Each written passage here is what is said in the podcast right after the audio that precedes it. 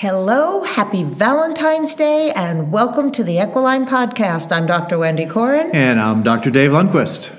And appropriately, because today is a day that we celebrate love, uh, let's talk a bit about relationships. You this can go and there's so many different relationships in your life. Relationships with your spouse, relationships with your children, relationships with your animals, relationships with uh, other healthcare providers in your in your area. There's so many relationships in your life, and how they go depends on how you structure them and the rules you set up that you communicate with each other. This is true. And, uh, you know, some of us have the best relationships with our four leggeds. Uh, you know, dog is the best friend, man, woman, non binary. What difference does it make?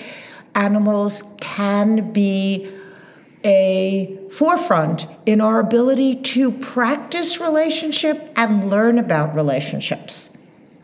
One thing we have learned in studying the art of relationship is that horses can mirror the humans in their lives so well that you can know what kind of day you're having by how a horse reacts to you. Yeah. I, I think uh, a reason I, I started thinking about this topic was because I I've recently I've dealt with some people that have have gotten horses that they said were difficult horses or dangerous horses. I've even had clients say that they told me to put this animal down because it was too dangerous.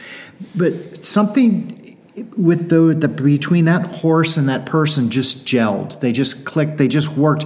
And and, and one thing I've learned is horses definitely teach you patience. Uh, which is something I guess is a lesson I really needed in my life. So I got a horse that started off difficult, and it took time to build that relationship. In fact, I found that the the relationship didn't get really strong until we moved our horse home, because then I really had to spend time with him, and really get to develop and understand who he is and i guess he understands who i am. And i see that with other clients where they get these really difficult horses. And when you go to work with them they are difficult. I mean i have a difficult time with them on the ground. Uh, they refuse to turn their heads. They you know because i don't have that relationship. But it's amazing that I'll have trainers tell me, yes, that horse is really difficult and can be really dangerous, except for that owner. That owner can get with that horse, and that horse will do anything that owner asks.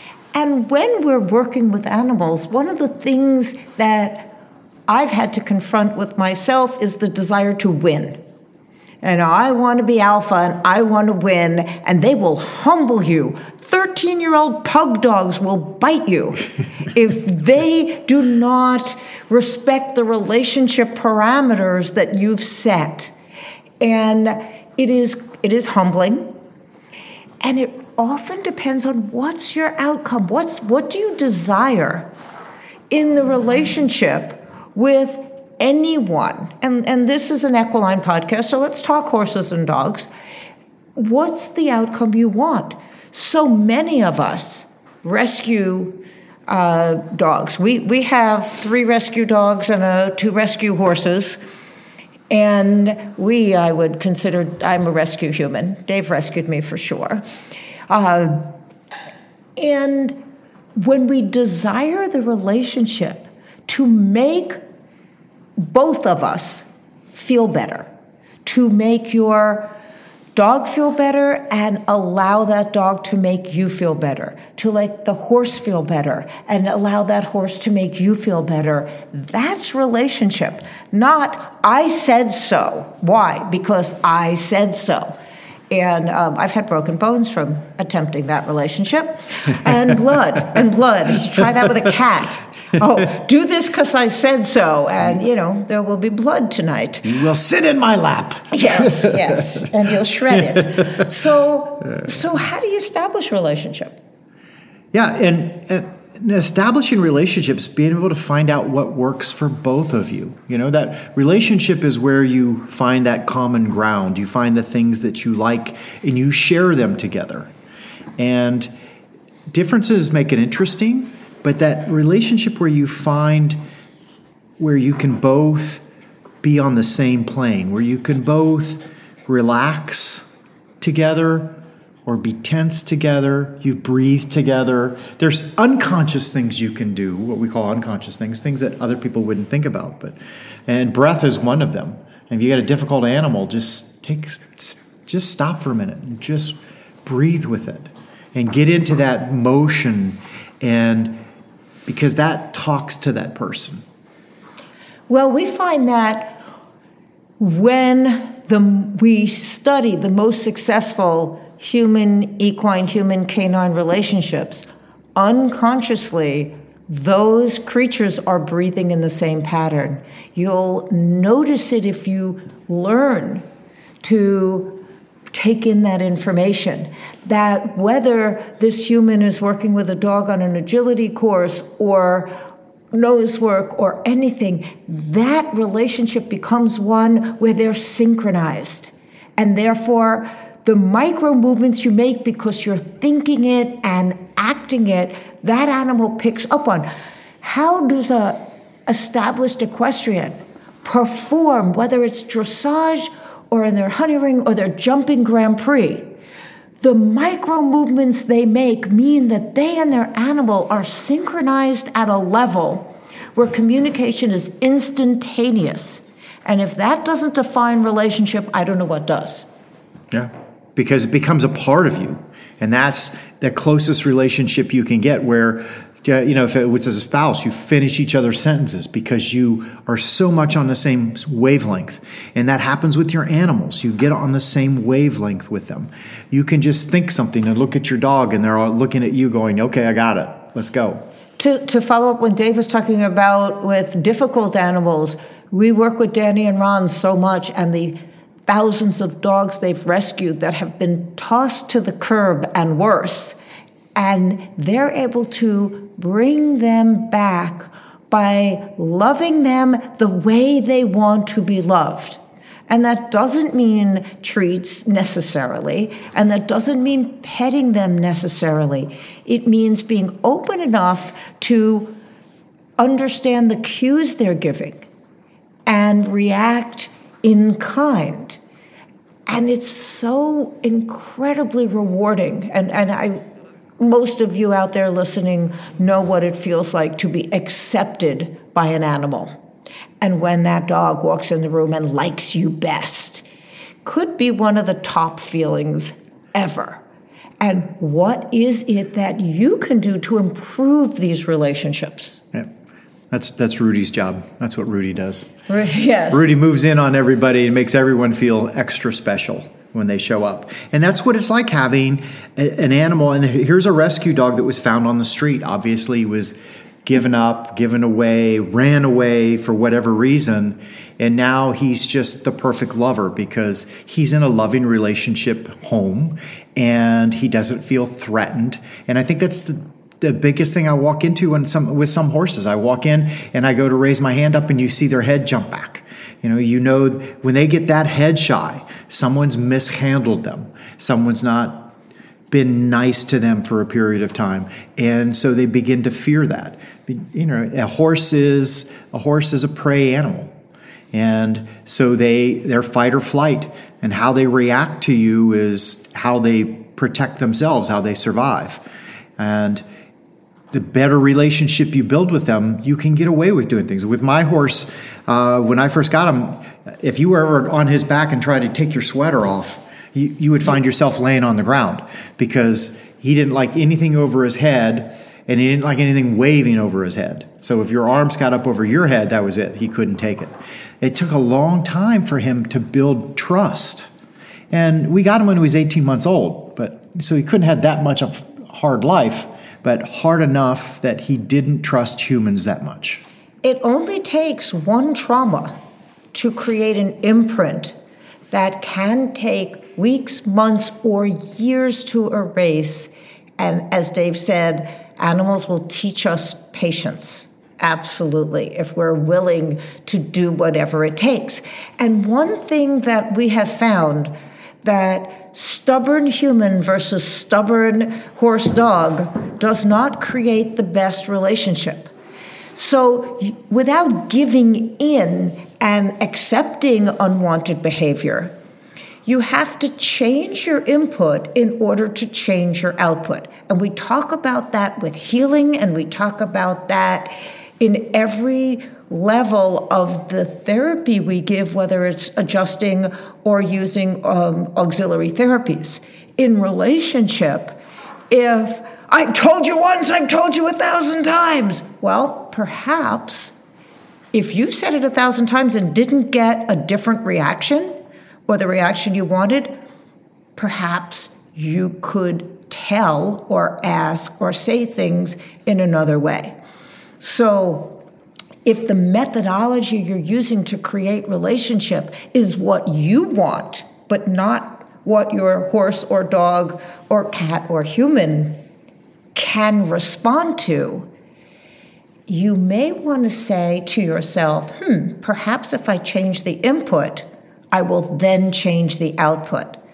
Perhaps if I push rather than pull, perhaps if I invite rather than tell and we see this with horses all the time. And you've heard our lectures on can't versus won't. You know, often if what you're trying to do in a relationship is win, you're going to get resistance. And when you are looking to invite someone, horse, dog, human, cat, to participate with you, you may get a reaction, a reaction that's more to your liking. And basically, the bottom line is take responsibility for your communication. And you'll probably spend a lifetime doing this because. yeah. Yes. And, and we got to uh, yeah, we got to acknowledge right? Wolf in the background. I love it. When you start taking responsibility for your communication, you'll start changing the way you communicate with people based on the moment based on the stresses that you're going through at the time, based on the stresses they're going through at the time. Things change. Let's face it, things change, whether we want to them or not. Things move, things progress, things change. And take, taking responsibility for your communication will help you move in the direction you want to go. Oh, there's no doubt about it. I mean, and we know that when you bring anyone into a new situation, often their ability to communicate and relate to you diminishes.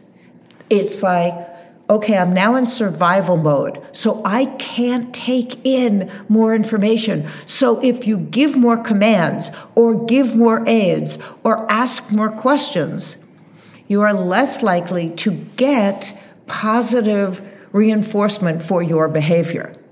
So as you notice what environment you're in, and I've been there 16 times and now it's familiar, so now I can add to what I'm requesting from this relationship. It's simple, not easy. We've been working on this for uh, a billion years and we're still looking for improvement. And we often, with our horses, with our dogs, and with our humans, fall back into old patterns because they're, they're patterns, they're there, they're default mechanisms. And taking a step back and breathing and going, okay, kicking him harder isn't working, yanking on his mouth isn't hurting, snapping the leash isn't working. Stop, take a breath. How can I change my input to change my output? Yeah. And and a lot of the responses you'll get will depend on the the stress and environment that the other human or animal was going through at the time.